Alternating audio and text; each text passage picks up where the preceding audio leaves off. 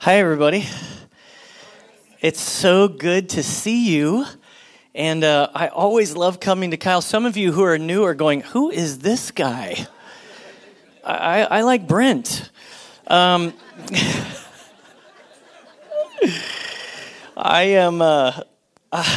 and my family came down with Brent, of course. They came with us and starting One Chapel over 6 years ago now. And Kyle being one of our family of neighborhood churches has been such a joy. I am so excited about what God is doing here, what's happening in you, and what's going to happen through you. And I want to remind you that if you listen to that talk that Eric just gave and, you think that's really a cool idea, somebody going to a different culture and doing missionary work, I mean, it is incredible. They're having incredible experiences, and I think everybody needs to go on a short-term missions trip for sure that's cross-cultural. But listen, you and I are already on mission right here in Austin. You and I already have a mission of sharing the love of Jesus with people who are in need. And so I just want to encourage you, we're all working on this together. And so we're gonna study the scriptures this morning. If you want to turn in your Bibles to Mark 10. We're going to spend time in two passages, Mark 10 and John 11. And so you can put your finger in John 11, and we'll read Mark 10 first. But let me pray, all right? Father, we thank you so much for your grace and mercy. Thank you for your truth. Thank you that you are here in this place and that we are able to hear your voice, to know your touch, to experience your life. And so, Lord, would you change our minds today as we open the scriptures? Would you reveal who Jesus is and what you want for our lives? We thank you for this. In Jesus' name, amen. Starting a brand new series today called Impossible God. Impossible God. Those two words together are kind of unique. They're interesting together because I think the God of the Bible that we serve seems like an impossible character to so many. But even to us who might call themselves believers or Christians, we sometimes have trouble imagining or understanding or embracing this God who seems impossible. In other words, it's beyond our own way of thinking. The Bible says that his ways are higher than our ways. The Bible describes him as doing unimaginable things. And so sometimes it's hard for us to believe that this God that we serve is who he says he is. And during this Easter season, as we ramp up towards the resurrection next week, as we look forward to water baptisms, which I think is the most profound, impossible change that there is in the life of a person, where they turn their hearts over to God, where they surrender to him. As we go through this, we're going to talk about what it looks like to imagine, to see, to understand, to let God be revealed to us. And so one of my favorite movies of all times, I think, says it perfectly. I don't know if you know who Vicini is of The Princess Bride, the classic. The most classic movie of all time. He says it so profoundly, and I think it describes how we simply think God is inconceivable. Truly, you have a dizzying intellect. That would be inconceivable. As I told you, it would be absolutely, totally, and in all other ways, inconceivable. Inconceivable. Inconceivable. Inconceivable. You keep using the word. I do not think it means what you think it means. I do not think it means what you think it means. Inconceivable. Here's some words that I was looking up synonyms: unthinkable, unimaginable, unbelievable, incredible, implausible, ludicrous, mind-blowing, mind-boggling. These are words to describe God. But here's what I want you to see: that Jesus himself came to show us who God is. Jesus himself came to reveal the Father. Colossians 1:5 says, or 1:15 says, the Son is the image of the invisible God, the firstborn over all creation. Hebrews 1:3 says, the Son is the radiance of God's glory and the exact representation of his being, sustaining all things by his powerful word. And so we look to Jesus first to see what he says about this impossible God. Mark 10, verse 17. You can read it with me in the Bible. It says, and as he was setting out on his journey, a man ran up and knelt before him and asked him, good teacher, what must I do to inherit eternal life? And Jesus said to him, why do you call me good? No one is good except God alone. You know the commandments. Do not murder, do not commit adultery, do not steal, do not bear false witness, do not defraud, honor your father and mother. And he said to him, teacher, all these I have kept from my youth. That's a pretty bold statement, right? Verse 21, and Jesus looking at him, I love this. He says, looking at him, loved him. He loved him as if to say, oh, poor guy, bless your heart. He says, and he said to him, teacher, I've done all these from my youth. Jesus looking at him and loved him and said to him, you lack one thing. Go sell all that you have and give to the poor, and you will have treasure in heaven. And come follow me. Disheartened by the saying, he went away sorrowful, for he had great possessions. And Jesus looked around and said to his disciples, how difficult it will be for those who have wealth to enter the kingdom of God.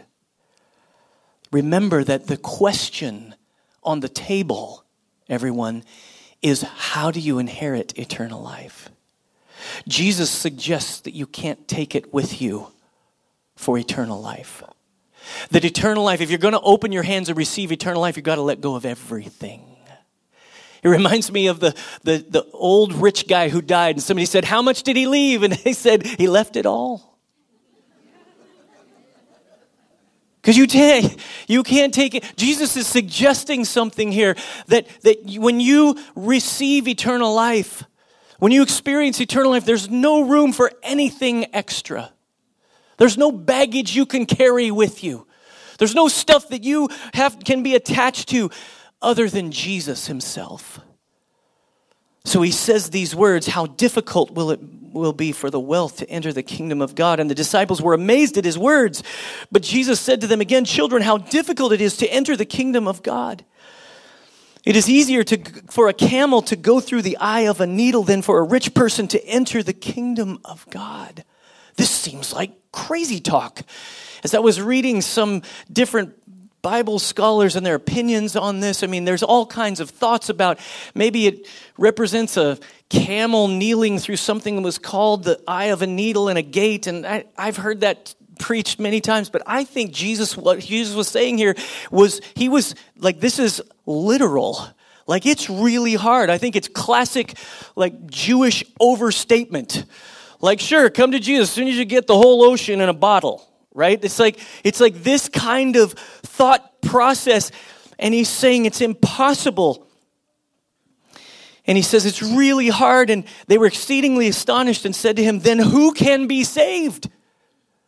They're saying, well, Jesus, then what? I mean, in our culture, it's important to not be the poorest person so you can share with those in need. It's important. I mean, the disciples are kind of confused. Jesus looked at them and said, with man it is impossible, but not with God, for all things are possible with God. The change of a human heart, the letting go of everything in our lives, it is possible with God. Everything that seems impossible. Now, I want you to see that the issue Jesus is addressing here is not how... really had nothing to do with how the young man obeyed the Ten Commandments. Sometimes in our Christianity, sometimes we gravitate to this idea that Jesus is all concerned about how well you obeyed the Ten Commandments. That's not what faith in him is about. There's something more.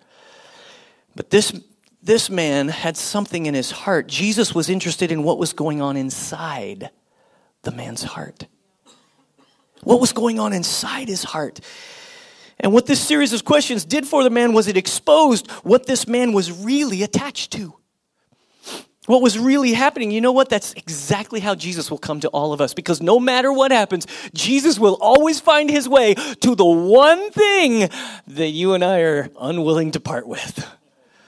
If it's a relationship, if it's a family, if it's a career, if it's a job, if it's a possession, Jesus will find his way to say, I want that. Give me. Will you just give it to me? I promise you'll be better off. Eternal life is way better. But this seems impossible to us. How can me giving to poor people cause this eternal life to well up within me? It doesn't seem possible, does it? Like, what does that look like? How does it work? For so many of us, the rich young ruler in this story is dealing with a deceptive dichotomy, a contrast, if you will.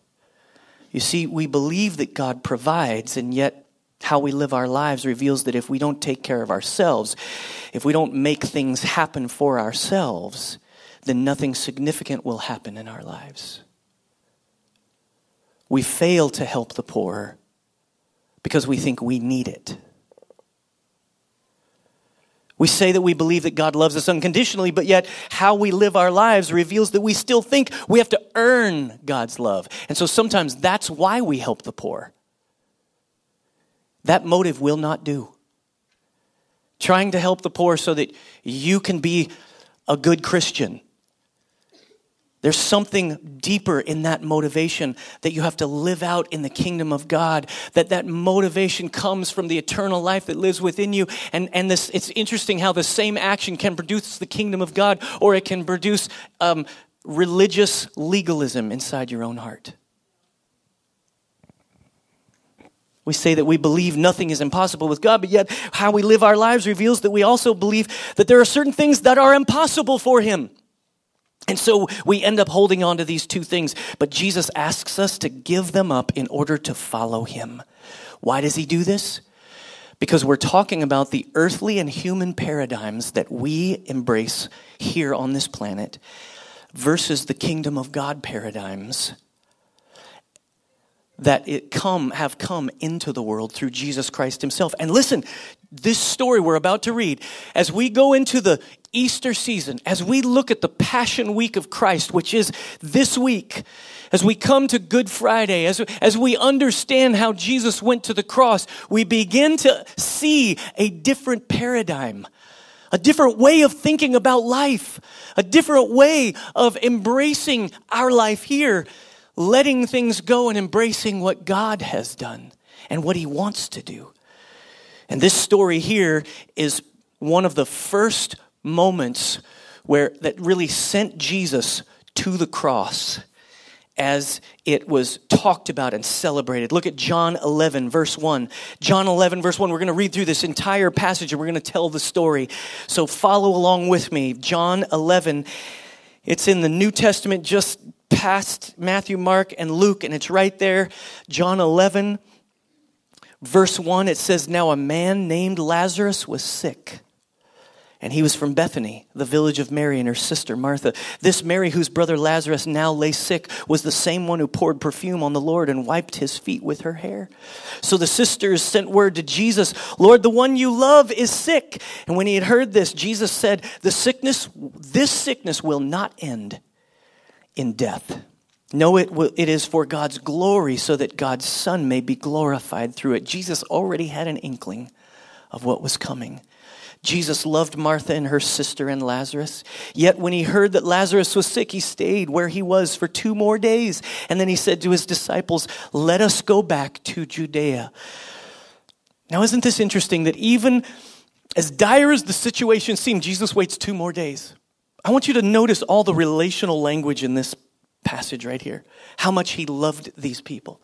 How much he embraced them. How his heart was connected to them. And I think we see here a foreshadowing in the story of Lazarus, not only of God's coming into our world, but we see Jesus experiencing a miracle and demonstrating a miracle that was a foreshadowing of what was coming for him. Verse 8 says, "But Rabbi," they said, "a short while ago the Jews there tried to stone you, and yet you are going back?" Jesus answered, "And are there not 12 hours of daylight? Anyone who walks in the daytime will not stumble, for they see by this world's light. It is when a person walks at night that they stumble, for they have no light." What is Jesus rambling on about here? He waits to go, then finally he decides to go, and then he starts talking to the disciples. You know, they're concerned because he was in this location just earlier, and they were about to kill him. They were ready to stone him, the Jewish people were, the Jewish leaders were, the religious of their community. And so they're afraid of it. But Jesus starts talking about walking in the light instead of in the dark, about seeing the light instead of suffering in the dark. It's an interesting thing. I was thinking about this as I was preparing, and my son Taylor, he's 20 years old, and he had a bunch of friends over at his house, and they were playing a game. And this game was called Murder in the Dark. It's a wholesome family game. What is this game? And I guess what they do is you turn off all the lights in the whole house, right? So everything's pitch black, and then there's one person who is the murderer. Hallelujah. And so then there's this process where the person who is the murderer catches people in the dark, and then they're dead. And so they're running around in the dark. And Taylor emerges from the game. He's playing this game at our house. We get home later that night, and he emerges from the game with a ginormous hematoma, huge bloody face on his forehead. Do you see it there? Check that out. Huge, nasty cut. It was sticking out of his head.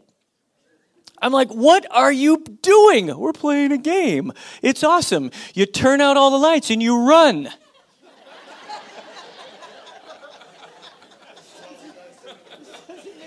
This doesn't make any sense to me. I think Jesus is describing how humans do the same thing. These teenagers, they think it's fun, but you can get hurt. Humans think it's fun, but you can get hurt. Jesus is saying, he was challenging his disciples to walk in the light of trusting God in the middle of the suffering, in the middle of the struggle, to have faith and have courage in God instead of living in the darkness of fear, of torment, of frustration, of apprehension and regret. This is what they were going to need because Jesus was about to go to the cross. They would be tested like never before at the crucifixion. They would question their own convictions and heart as Jesus began his journey, the final journey, the final part of his journey to go to his Father.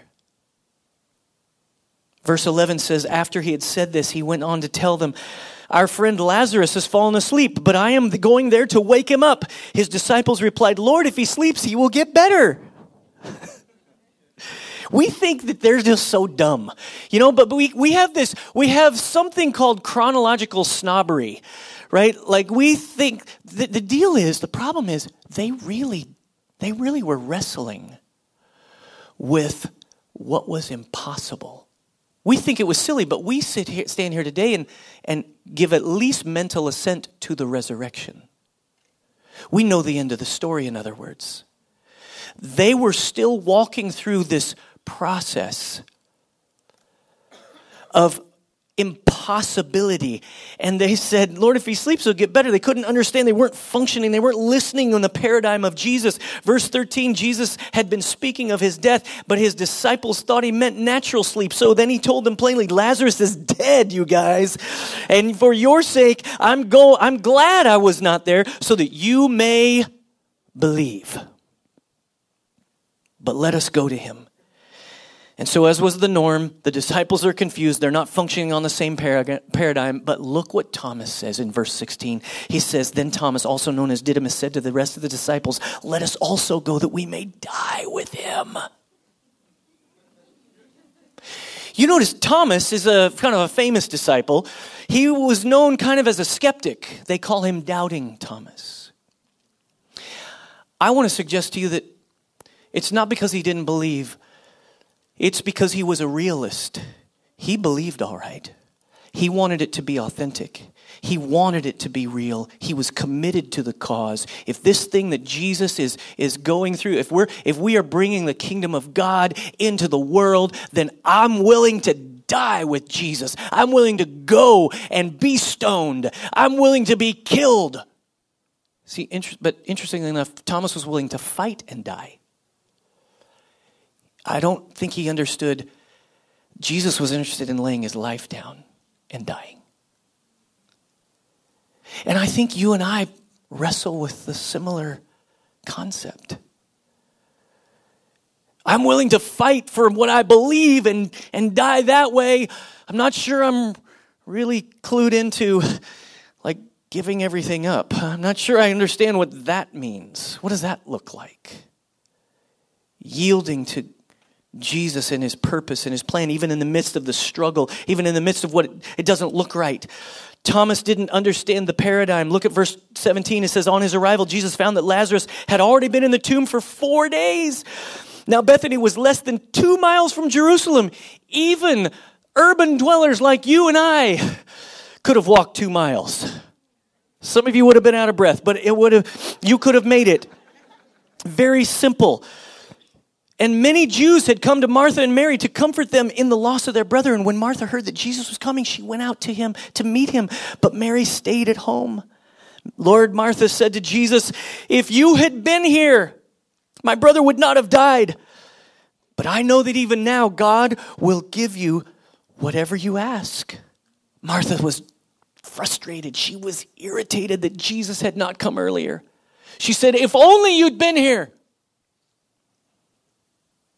I wonder how many of you have an if only with God. If only he would have done what I thought should have been done. If only he could have come earlier. If only he wouldn't have been late. I think God has this thing where we feel like he's perpetually late. But he has his plan and his purpose, and it unfolds in a beautiful, incredible miracle. That's his purpose. That's his desire for you. That's his calling in your life. And I think here we see a disappointed and heartbroken Mary. She's seen people be healed by Jesus. But now he's shown up too late. Verse 22 says, Jesus said to her, "Your brother will rise again." Martha answered, "I know. I know he will rise again at the resurrection of the last day." Now, what Jesus does here is so profound because Jewish people had firmly in their hearts and minds, Isaiah 65 and 66, there was the idea of the new heaven and new earth. There was a resurrection of the last day at the end of all things. Martha held that belief. She held it firmly. She says, "I know it. I know this is where we'll get new bodies, where grief and ugliness and tyranny will be no more." But Jesus does this thing that's so profound. Instead of looking to the past, instead of dreaming about what might have been, instead of speaking about what now can't be, Jesus invites Mary to look to the future. Martha to look to the future. And as she looks to the future, Jesus does the oddest thing. Look at verse 25. Jesus said to her, "I am the resurrection and the life. The one who believes in me will live even though they die. And whoever lives by believing in me will never die. Do you believe this?" You should write that in your notes. Do you believe this? No, go ahead, really, write it down right now. Do you believe this? The question is, do you believe that life can come into you even though your physical body may die? Yes, Lord, she replied, I believe that you are the Messiah, the Son of God, who has come into the world. That's kind of code for, yes, I believe, I know who you are. As for this other stuff you're talking about, I'm not sure. See, Jesus interjects a whole new paradigm for Martha. Look at this. Resurrection isn't a doctrine. It is not just a future event. Resurrection is a person. Resurrection is a person, and there he was standing in front of Martha, asking her to take this huge leap of faith. See, what was going on here was that the future had burst into the present. That's what was happening to Martha. That's what was happening to Mary. The future had come and had come into the present with resurrection life. The new creation with the resurrection, the end of time into the middle of time. Verse 28, follow it with me. And after she had said this, she went back and called her sister Mary aside. The teacher is here, she said, and is asking for you. When Mary heard this, she got up quickly and went to him. Now Jesus had not yet entered the village, but was still at the place where Martha had met him. And when the Jews who had been with Mary in the house comforting her noticed how quickly she got up and went out, they followed her, supposing she was going to the tomb to mourn there. And when Mary reached the place where Jesus was and saw him, she fell at his feet and said, Lord, here it is again, if you'd only been here. If you'd been here, my brother would have died. See, Mary and her friends and Martha, they're expressing frustration. It could have been different. There could have been a different way. We might not have had to endure such agony. You could have saved us from that. You could have healed Lazarus. Verse 33, when Jesus saw her weeping and the Jews who had come along with her also weeping, he was deeply moved in spirit and troubled.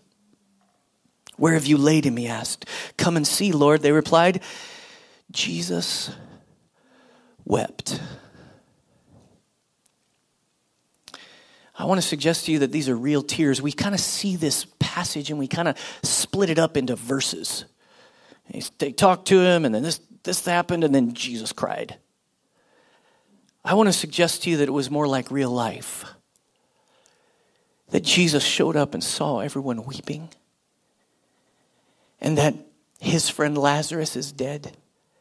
And the grief that's going on in the community, that he comes and he sees it and he experiences, and he's willing to enter it with them.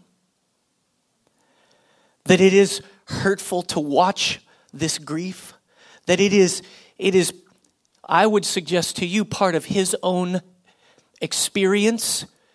If what we believe about Jesus is 100% human, 100% divine, his dichotomy.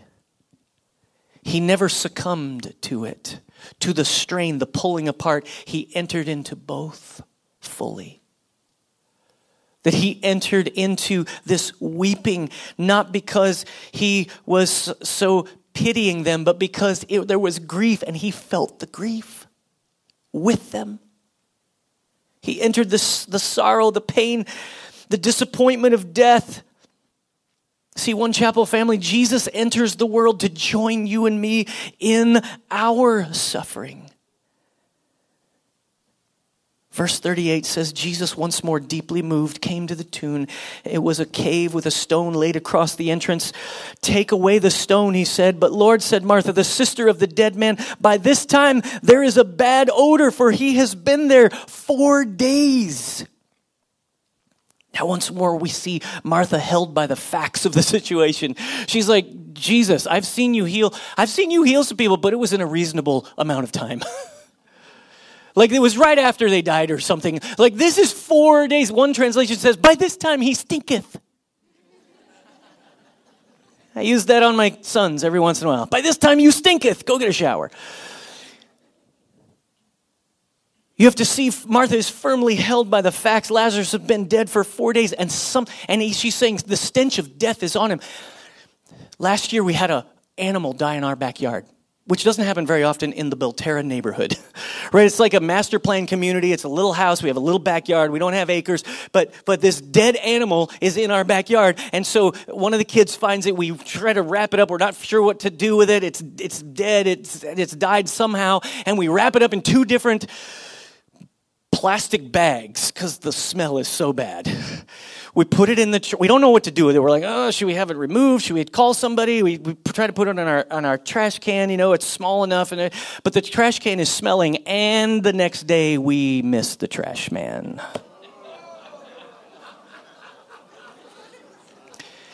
I was so mad. What am I going to do? It's smelling up the whole neighborhood. And so I'm thinking, my brother-in-law, his house is right near mine. He's like 3 minutes away. I'm going to take the animal and I'm going to put it in his trash can because his trash is tomorrow. And so he says, sure, come and bring it over. So I take it. I put it in the trunk of my car. I know, who knew? I put it in the trunk of my car, and it's there for like 20 seconds, and inside the car, it's in the trunk, inside the car. I'm like, oh my gosh, it smells so bad. We were in the car less than 3 minutes. The car didn't stop smelling for 5 months. I was like, what is this? What really freaked me out was whatever those molecules of death were now inside my nostrils and in my body. I know, gross. Listen, the stench of death is vile. It is vicious. It is ferocious. We don't really believe it, although we seem to be fighting it all the way in our humanity. But sin is the thing that causes death to take over. And it wants to attach itself. And it seems impossible for death to be conquered. Every one of you are faced with this challenge of whether or not you will enter into a belief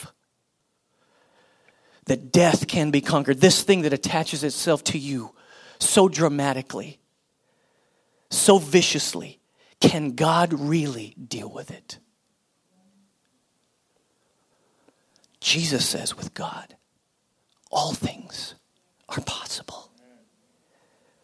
Verse 40, then Jesus said, did I not tell you that if you believe, you will see the glory of God? So they took away the stone. And then Jesus looked up and said, Father, I thank you that you have heard me. And I knew that you always hear me. But I said this for the benefit of the people standing there, that they may believe that you sent me. And when he had said this, Jesus called out in a loud voice, Lazarus, come out.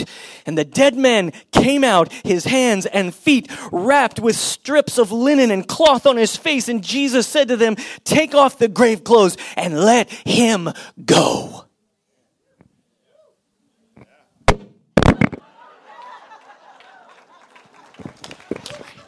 Sorry, I'm so in trouble right now. You better make it worth it by remembering the point. Listen. God did something here so powerful. He raises Lazarus from the dead. We don't have time. I got to give you 3 points. Here it is. Ready? Number one, Jesus joins us in our suffering moments. These are inconceivable paradigms. We don't believe that he's here. We don't see what's going on. Often we're looking to God for a way out instead of looking for him to come join us. Would you believe that he's joining you right where you are? And you don't see it. You want him to open doors. You want him to provide. But what happens when it seems like God's not showing up? What happens when it seems like God is not showing up? You and I have to believe. Doubt and unbelief comes in.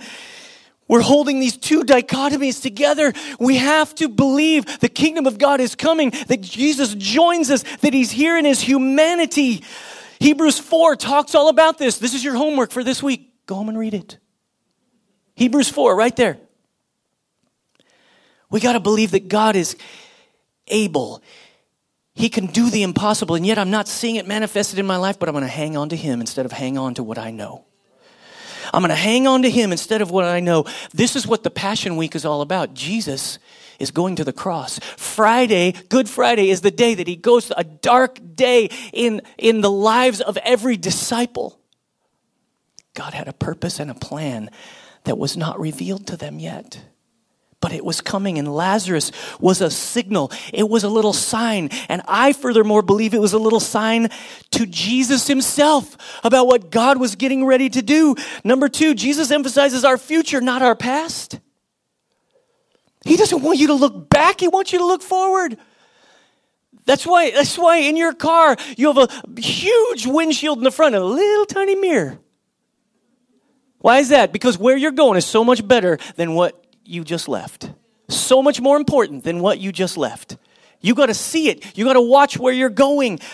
Jesus took Martha's attention to the past. If only you'd been here. If only you'd done this. So many of you have prayed that prayer. If only, God, you would have done it like I thought you should have done it. Can you trust? Will you trust? Will you believe that he's the God of the impossible? Oh, God, this is impossible. There's no way this can be fixed.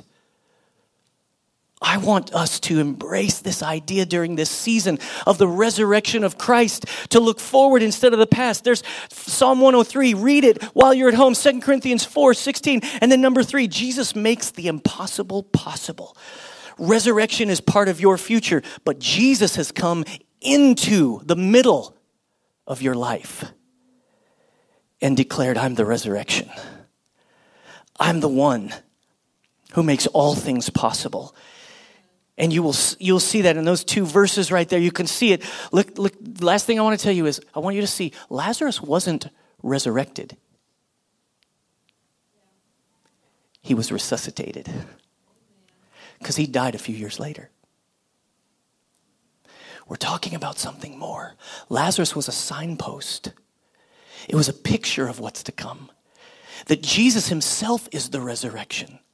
And he's bringing himself into our world and into our experience and into our struggle. And this Passion Week, I wonder if you would think about him joining you. I wonder if you will think about this week, as we ramp up to Easter, how profound it is that Jesus was willing to lay his life down. And that he would conquer death by the work of the Spirit in his life. He had to trust his Father, and he had to obey, and he had to allow for the Spirit then to raise him. It's the same process for you and me. Close your eyes and bow your heads, and I want you to, we're going to come to participate in Holy Communion here as we close. And the ushers are moving to get ready to pass. And as they do, I want you to realize that God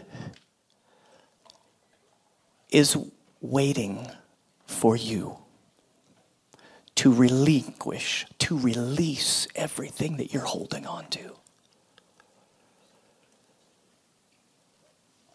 And as we come to this moment, I want you to just close your eyes, just bow your head, and I want you to let him point out that one thing that he wants, that one thing that he'd like to take from you. I promise you, he's more able to carry it than you are. He loves you. He has a purpose for you. And he has a plan. And I want you to trust him.